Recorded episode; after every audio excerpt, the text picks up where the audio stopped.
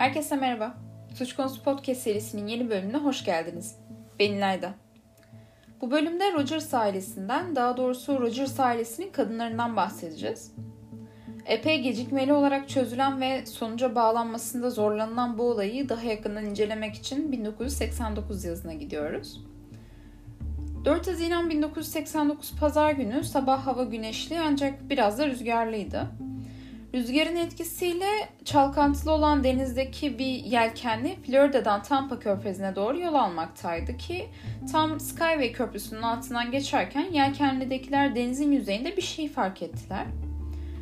Çıplak kalçaları suyun dışarısında ve elleri ayakları bağlı olan bu şişmiş, şekilsiz bedenin başı suyun içindeydi. Tabi hemen olay yerine sahil güvenlik ekipleri çağrıldı. Gelen ekipteki dalgıçlar kadının uzun siyah saçlı başını sudan çıkarmakta epey zorlandılar.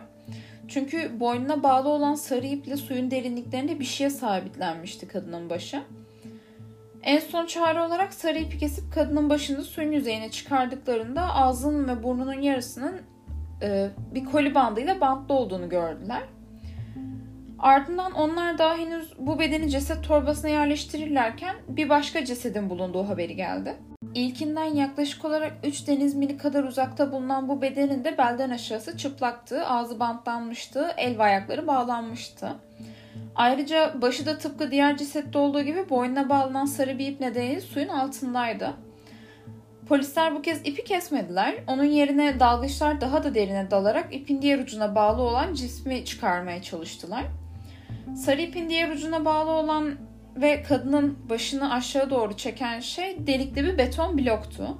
Kadının bedeni ve beton blok sudan çıkarılırken saat 10.30 civarlarıydı. Ancak ne yazık ki polislerin o gün denizden çıkaracakları son ceset bu değildi. Çünkü yarım saat kadar sonra bir cesedin daha bulunduğunun haberi geldi. Bir deniz mili kadar uzaklıkta bulunan bu cesette diğer ikisiyle tıpatıp aynı şekilde bulundu. Ancak ufak bir fark vardı. Bu kadın sol elini bağdan kurtarabilmiş ve ağzındaki bandında bir kısmını sökebilmişti. Ama tabi bunlar hiçbir işe yaramamış olacak ki o da diğer iki kadınla aynı sonu paylaşmıştı. Otopside ileri çürüme nedeniyle kadınların ne kimlikleri belirlenebildi ne de kesin ölüm nedenleri. Ancak otopsileri yapan doktora göre kadınlar suya düştüklerinde canlılardı. Bu nedenle iki şekilde ölmüş olabilirlerdi. Ya suda boğulmuşlardı ya da boyunlarına bağlı olan sarı ipin diğer ucundaki beton bloğun aşağıya çekmesiyle birlikte havasız kalmışlardı. Vücutlarında herhangi bir kesici alet ya da ateşli silah yaralanması belirtisi de bulunmuyordu bu kadınların.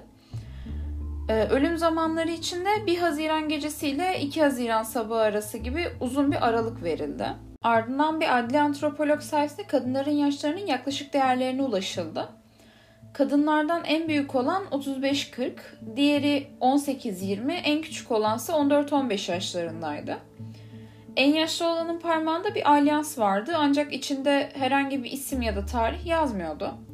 Diğerlerinde ise gümüş yüzükler ve renkli bileklikler vardı. Ancak onlar da bu kadınların kimliklerine ulaşma konusunda polise hiç de yardımcı olmadılar. Bu arada 35-40 yaş aralığında olanın mide içeriğine göre son yemeğini ölümünden 4 ila 8 saat önce yemişti. Ayrıca kadınların bedenlerinin bulunduğu Tampa Körfezi'ndeki akıntı hareketlerini yaklaşık 20 yıldır incelemekte olan Profesör Bernard Ross'un yaptığı hesaplara göre kadınlar her ne kadar körfezin farklı noktalarında su yüzüne çıkmış olsalar da suya atıldıkları noktalar aynı olmalıydı.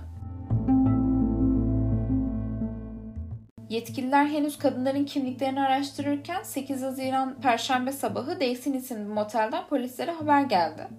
Moteldeki 251 numaralı odayı kiralayan 3 kadın 5 gündür hiç odaya uğramamışlardı. Odadaki yataklar, havlular ve valizler de günlerdir hiç bozulmadan aynı şekilde yerlerinde duruyorlardı. Tabi bunun üzerine motele hemen dedektifler gönderildi ve 1 Haziran günü Days Inn Motel'in 251 numaralı odasının Joan Rogers adına tutulduğu öğrenildi. Kadına 18 yaşındaki kızı Michelle ve 14 yaşındaki kızı Christy eşlik ediyordu. Hemen odada bulunan bir diş macunu ambalajı üzerinden alınan parmak iziyle cesetlerden birinden alınabilmiş olan e, parmak izi karşılaştırıldı. İzler eşleşti. Böylece denizde bulunan bu üç kadının kimliklerine de ulaşılmış oldu. Ohio'dan tatile gelip de Florida'da cinayete kurban giden bu üç kadının yakınlarına haber verilmesi gerekiyordu haliyle. Bunun için de ulaşılan ilk isim bu ailenin babası Hal Rogers oldu. Polisler onlarla iletişime geçmeden önce Hal ve 18 yaşındaki kızının nişanlanmak üzere olduğu erkek arkadaşı Jeff Fisby günlerdir haber alamadıkları Joan, Michelle ve Christy için epey endişeliydiler. Hatta Hal Rogers bankada kalan son 7 bin dolarını çekti ve bu parayla eşini ve kızlarını aramaya gitmeyi düşündü. Ancak o henüz herhangi bir şey yapamadan Tampa polisi onunla iletişime geçerek durumu bildirdi. Ayrıca şu aşamada Hal Rogers kendisinden 1500 kilometre uzakta öldürülen eşi ve kızlarının cinayetinde baş şüphelisi olarak görülüyordu. Tabii bir yandan da kadınların kiraladıkları odanın bulunduğu Days'in motelinde çalışmalar devam ediyordu. Motel müdürünün söylediğine göre kadınlar Tampa'ya Ohio plakalı bir Oldsmobile Calais'e gelmişlerdi. Araç o sırada motelin otoparkında değildi ancak neyse ki bulunması çok da uzun sürmedi. Bu mavi renkli tek kapılı 1968 model araç kilitli ve düzgünce park edilmiş bir şekilde Courtney Campbell köprü yolu üzerinde ve teknelerin bağlandığı bir rampanın yakınlarında bulundu. Araç lastiklerini kaplayan kum ve toz aracın bir süredir orada hareketsiz durduğunu göstermekteydi. Ayrıca aracın içi uzun bir yolculukta kullanıldığında kanıtlar nitelikteydi. Boş içecek kutuları, haritalar, kitaplar, küçük yastıklar ve yiyecek kırıntıları aracın her yerindeydiler. Ve aracın ön koltuklarından biri ileri doğru katlanmış ancak daha sonra düzeltilmemişti. Bunlar dışında araçtan delinler de toplandı tabi. Bu delinlerin arasında şunlar yer alıyordu. Dace'in moteline ait antetli kağıt üzerine yazılmış bir not. Orlando'daki Gateway Inn moteline giriş yolunun tarif edildiği başka bir kağıt Kişisel notların yer aldığı bir defter, Dace'in Moteli 251 numaralı odanın anahtarı, Hampton Inn Moteli'ne ait bir indirim kuponu, Jacksonville Hayvanat Bahçesi giriş bileti, bir harita ve son olarak Clearwater kumsalına ait bir tanıtım broşürü. Ayrıca Clearwater kumsalı broşürünün arkasındaki Tampa Körfezi haritasının yanında da yazılı birkaç satır yazı vardı. Ayrıca Days'in motelinin kağıdına yazılı sağa dön 60 üzerinde 2.5 batıya git köprüye girmeden sağda ışıklarda mavi beyaz notu yer alıyordu. Days'in broşüründeki yazının anne Rogers'ın el ürünü olduğu ortaya çıktıysa da Clearwater broşüründeki yazı için böyle bir eşleşmeye gidilemedi. Polisler broşürdeki yol tarifinin nereye çıktığını görmek için tekrar Dace'in moteline döndüler ve broşürde yazan tarife göre hareket etmeye başladılar. Vardıkları yer mavi aracı buldukları noktadan başka bir yer değildi. Bu durumda notta mavi beyaz olarak bahsedilen şey bir tekne olmalıydı ve orada buluşacakları kişi de katilleri. Ancak katile ulaşmak pek de kolay olmayacaktı çünkü mavi beyaz döşemeli ya da yelkenli teknelerin sayısı binlerle ifade edilebilecek kadar fazlaydı. Şimdi motel odasından bulunan 3 film rulosu ve bir fotoğraf makinesine elde edilen bilgilere göre Rogers kadınlarının seyahat güzergahlarına bir göz atalım istiyorum. Anne ve büyük kızı arabayı dönüşümlü olarak kullanarak Georgia eyalet sınırından geçtiler ve o geceyi üçü birlikte bir motel odasına geçirdiler. Ertesi sabah tekrar yola çıkarak I-75 şehirler arası karayolunda güneye doğru ilerlemeye devam ettiler. Yolları üzerindeki hayvanat bahçesini ve Silver Springs Doğal Parkı'nı ziyaret ettikten sonra Quality Inn motelinde kaldılar. Ardından pazartesi SeaWorld'de, salıyı Epcot'ta, çarşambayı Disney'in MGM stüdyolarına geçirdiler. 1 Haziran Perşembe günü ise Tampa'ya doğru yola çıktılar. Planları baş bahçelerini gezmekti ama tabii önce kalacakları yeri ayarlamaları gerekiyordu. Bu nedenle Dace'in motelinin 251 numaralı odasını tuttular. O gün saat 12.47'de Michelle sevgilisi Jeff Fisby aradı ve 10 dakika konuştular. Ardından saat 12.57'de baş bahçelerini aradılar ve otomatik mesajdan kapanış saati gibi bilgileri aldılar.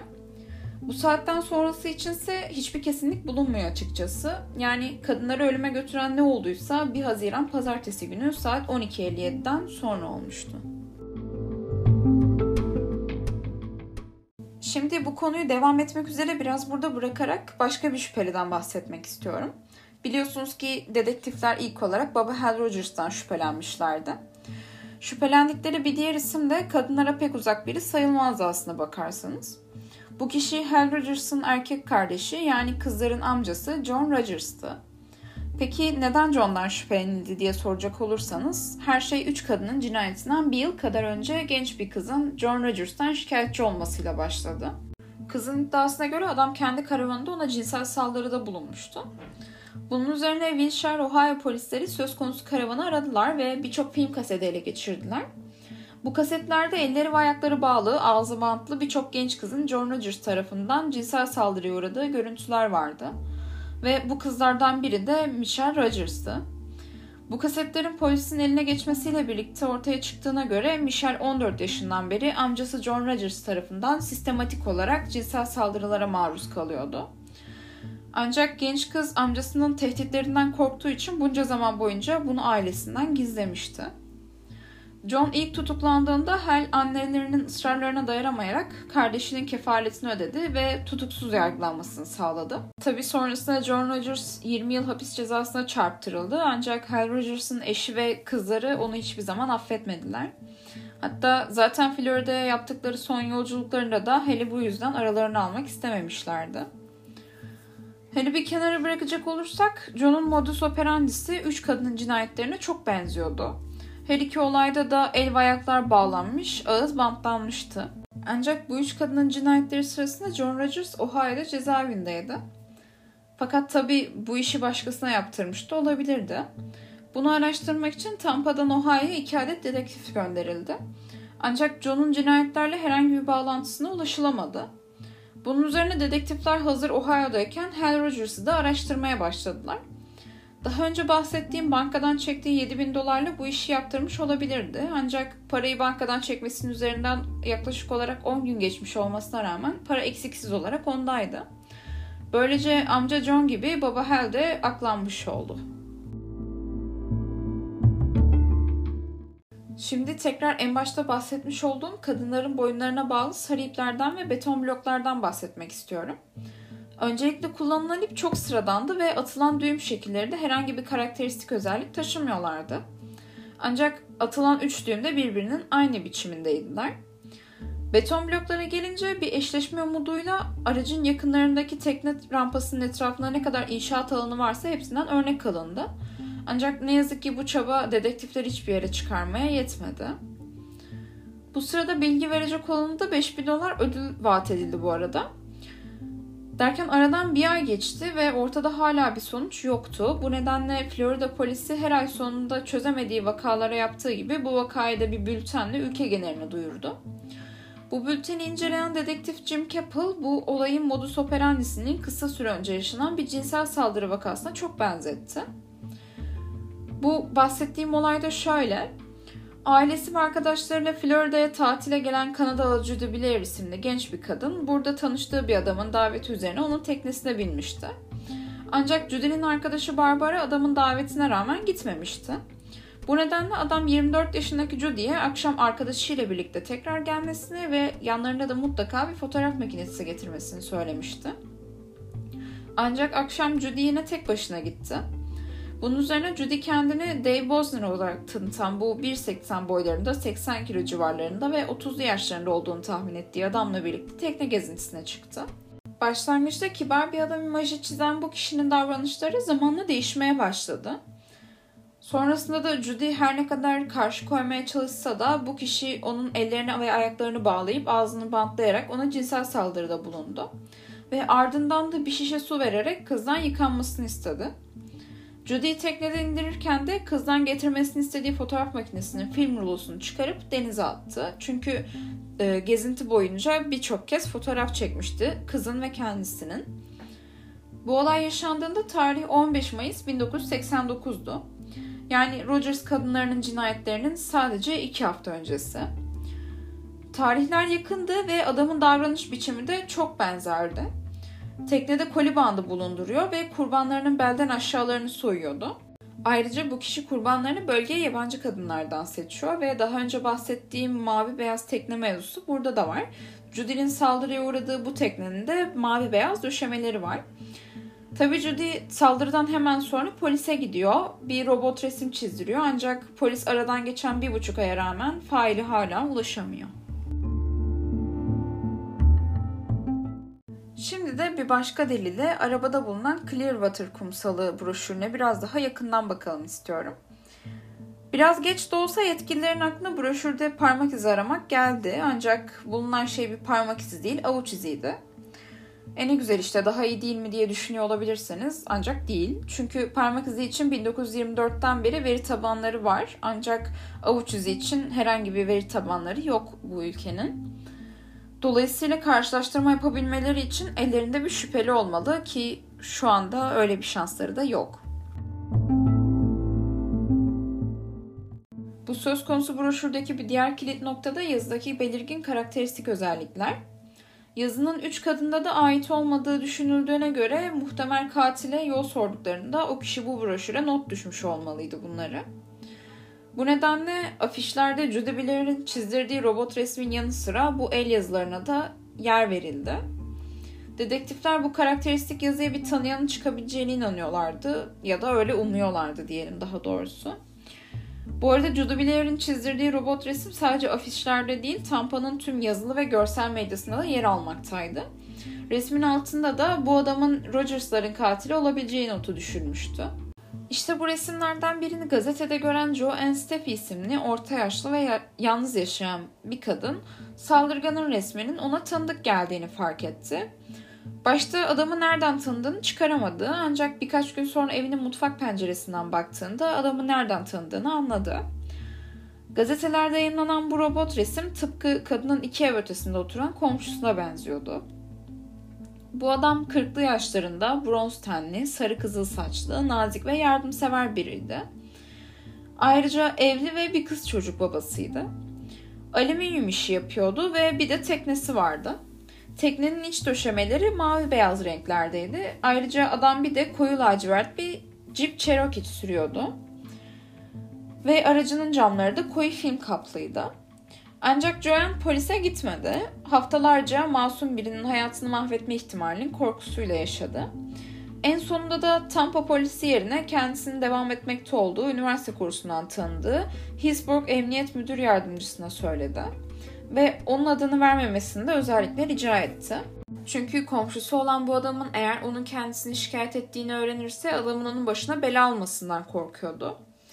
Gerçi bırakın adamın öğrenmesini Tampa polisi bile öğrenemedi. Çünkü emniyet müdür yardımcısının bilgi notu yığınla evrak arasında kaybolup gitti. Bu sırada da davayla ilgilenen dedektif Moore, katili biraz daha yakından tanıyabilmek adına FBI'nin ünlü davranış bilimcilerine danışmak için yola çıktı. Ancak 1991 baharında öğreneceği bu bilgiler onun için pek de tatmin edici sayılmazdı. FBI'nin davranış bilimcilerine göre katil ortalamanın üstünde zekaya sahip, beyaz tenli, tertipli ve iletişim becerileri kuvvetli, teknesi olabilecek kadar zengin, evli, çocuklu, çevresince saygı gören, başkaları üzerinde kolayca otorite kurabilen ve muhtemelen de seri katil olan biri olmalıydı. Ancak bu kadar genel geçer özelliklerle birçok insana rastlayabilirdiniz. Bu nedenle bu analiz şimdilik pek de işlerine yaramadı aslına bakarsanız. Gitgide bir çıkmaza doğru sürüklenen dedektif Moore basına demeçler vermeye başladı. Bu kişinin bir canavar olmadığını, düzenli olarak işe gidip gelen bir ailesi olan sıradan görünümlü biri olduğunu ve herkesin komşusuna dikkat etmesi gerektiğini söyledi. Bu konuşmaları dinleyen Bayan Joanne Steffi'nin şüphelendiği komşusuysa çoktan evini satılığa çıkarıp taşınmıştı bile. Nereye gittiğini ise bilen kimse yoktu. 1992 baharına gelindiğinde ise katilin karakteristik yazısı 5 adet dev reklam panosuna yerini aldı. Ve bilgi verenlere verilecek olan ödül 5000 dolardan 25 bin dolara çıkartıldı. Bayan Joanne Steffi bu kez de katilin yazısının yer aldığı bölümü gazeteden kesti ve bu kez direkt olarak komşusu Bayan Moselle Smith'in evine koştu. Verandasına alüminyum pencere yaptırmış olan bu kadın da belki katilin yazısını içeren bir sözleşme ya da fiş olabilirdi. İki kadın hemen evi aramaya başladılar ve sonunda bir sözleşmede buldular. Ardından hemen kendi çabalarıyla karşılaştırmaya çalıştılar ve bir eşleşme olduğuna karar verdiler. Daha sonra hemen St. Petersburg polisini arayarak tekneden, araçtan ve evinden aynı taşınan komşularından bahsettiler. Adamın adının Oba Chandler olduğunu ve ellerinde onun imzasını içeren bir sözleşme olduğunu söylediler. Telefonda konuştukları sekreter söz, sözleşmeyi fakslamalarını istedi. Kadınlar da öyle yaptılar. Bunlar olduğunda tarih 15 Mayıs 1992 idi ancak bu sözleşmenin incelemeye alınması aynı yılın Temmuz ayının son günlerine kadar sürdü. Oba Chandler'ın el yazısı broşürdekine çok benziyordu. Bunun üzerine hemen Chandler'ın ehliyetindeki fotoğrafla robot resim karşılaştırıldı. Robot resme de epey benzeyen bu adamın adam kaçırmadan gaspa, silahlı soygundan sahteciliğe epey kabarık bir suç geçmiş olduğu da ortaya çıkınca dedektif Moore hemen savcılıktan tutuklama emri istedi. Ancak savcılık bunu reddetti çünkü onlara göre eldeki deliller bırakın cinayetleri Kanadalı Judy Blair'e tecavüzü dahi kanıtlamaktan çok uzaktı. Ki zaten yeni deliller elde etmek için arayabilecekleri bir yerde yoktu. Çünkü Oba Chandler evini 3 yıl önce boşaltmış, teknesini 2 yıl önce ve otomobilini de 1 yıl önce satmıştı. Ve adamın yeni evini aramak için de bir gerekçeleri yoktu. Ancak Judy Blair'in kendisine cinsel saldırıda bulunan adamı birçok fotoğraf arasından göstermesi istendiğinde genç kadının direkt olarak Oba Chandler'ı işaret etmesi üzerine adamın evinin karşısındaki apartman dairesini kiralayarak onu gözetleyebilecek, aracını takip edebilecek ve telefonlarını dinleyebilecek izni almayı başarabildi dedektifler. Bu sırada da iki yeni kişi ortaya çıktı. İlki tekneyi Oba Chandler'dan satın alan Robert Carlton'dı. Bu adamın söylediğine göre satın aldığında tekne aşırı derecede temizdi ve parayı öderken adam Chandler'ın evine de girmişti. Eve girdiğinde ise evdeki kimi iki kimi üç delikli beton bloklar dikkatini çekmişti. Yetkililer hemen tekneye el koydular tabii incelemek için. Bu sırada bahsettiğim ikinci kişi ortaya çıktı. Crystal Mace adındaki bir kadın kendisinin Oba Chandler'ın kızı olduğunu iddia ediyordu. Kadının anlattıklarına göre Oba onu 7 yaşındayken terk etmişti ve o da büyüyünce Oba'nın başka bir kadından olan diğer bir kızını da yanına alarak babasını bulmuştu. 1989 yılında da baba ve kızları Cincinnati'deki bir motel odasında buluştuklarında adam onlara bir daha Florida'ya gidemem. Polis bir kadına tecavüz ettiğim ve 3 kadını öldürdüğüm için beni arıyor demişti. Tüm bunların üzerine 24 Eylül 1992'de yani cinayetlerden 3 yıl sonra Oba Chandler tutuklandı.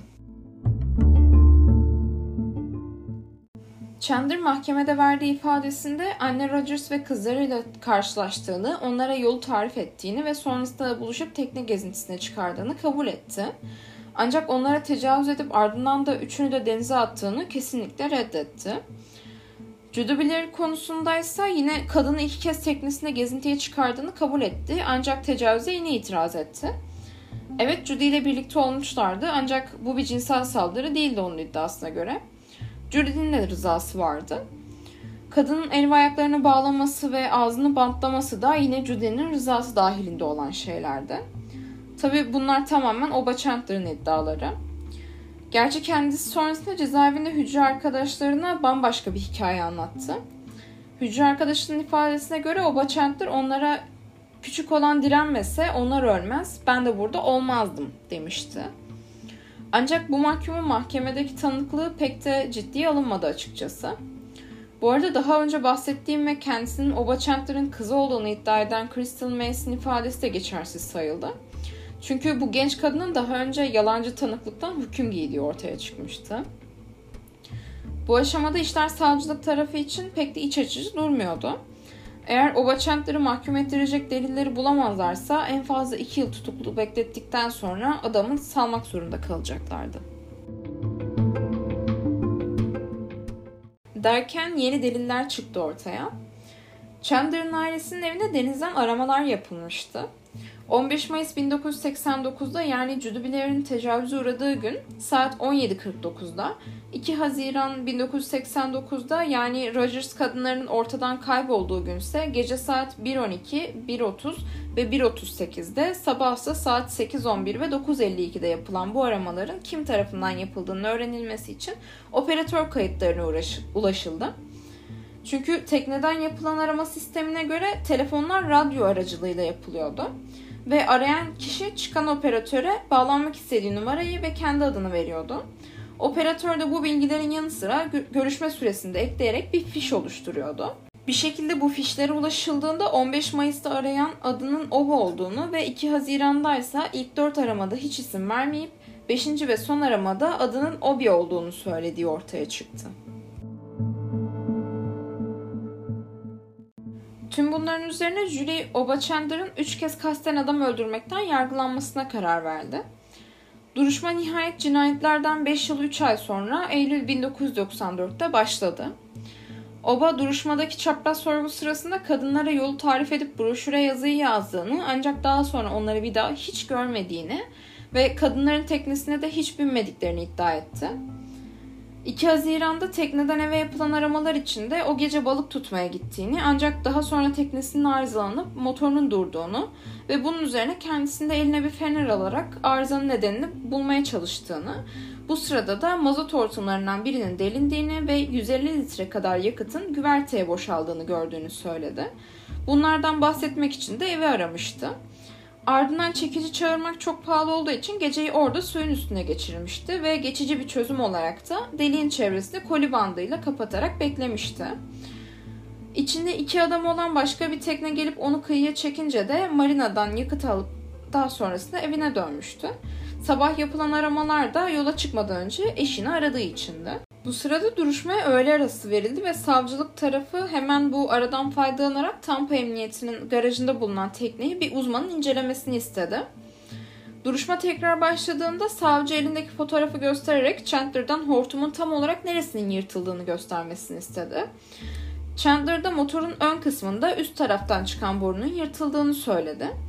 Savcı yırtığın üstte mi altta mı olduğunu sordu. Chandler bilmediğini söyledi ancak beden dili gerildiğini gösteriyordu bu aşamada.